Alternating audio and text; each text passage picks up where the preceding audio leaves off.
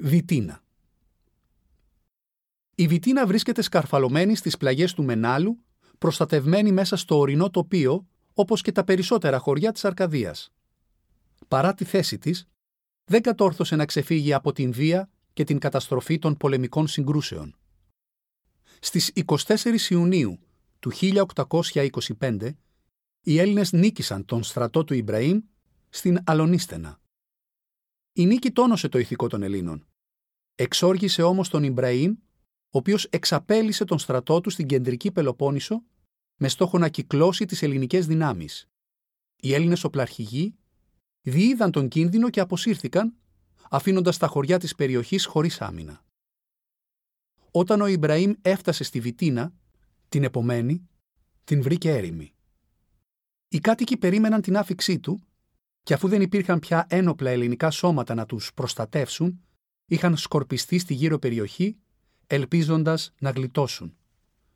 Ο Ιμπραήμ στρατοπέδευσε στο έρημο χωριό και την επόμενη μέρα διέταξε να καεί και να λαιλατηθεί.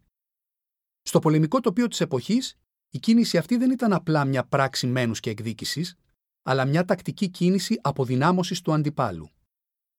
Μετά την καταστροφή της Βυτίνας, οι Αιγύπτιοι ξεχύθηκαν στη γύρω περιοχή για να κυνηγήσουν, να σκοτώσουν ή να αιχμαλωτήσουν όσους είχαν βρει καταφύγιο στο βουνό. Η περιγραφή του Φωτάκου είναι γλαφυρή. Οι εχθροί σκέπασαν τα βουνά και τις ράχες. Τίποτα άλλο δεν ακούετο, παραφωνέ ανθρώπων, χλιμιντρίσματα αλόγων, τουφεκίσματα αδιάκοπα, γογγισμοί ενωμένοι με τους κρότους των τυμπάνων των τακτικών. Ένα από αυτά τα σημεία ήταν το σπήλαιο Δρακοτριπιά, μερικά χιλιόμετρα από τη Βυτίνα, το οποίο μπορεί κανείς να επισκεφτεί και σήμερα. Η παράδοση διασώζει το όνομα μιας γυναίκας, της Ελένης Λιαροπούλου, η οποία στην προσπάθειά της να διαφύγει προτίμησε τον θάνατο από την αιχμαλωσία.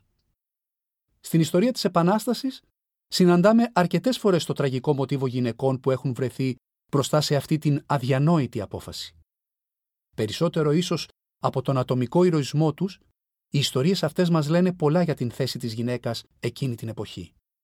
Σιωπηλά παρούσα στην ιστορία, βιώνει την βία σε τέτοιο βαθμό που ο θάνατος είναι προτιμότερος από την αιχμαλωσία, τον βιασμό και την ζωή στα σκλαβοπάζαρα της Οθωμανικής Αυτοκρατορίας.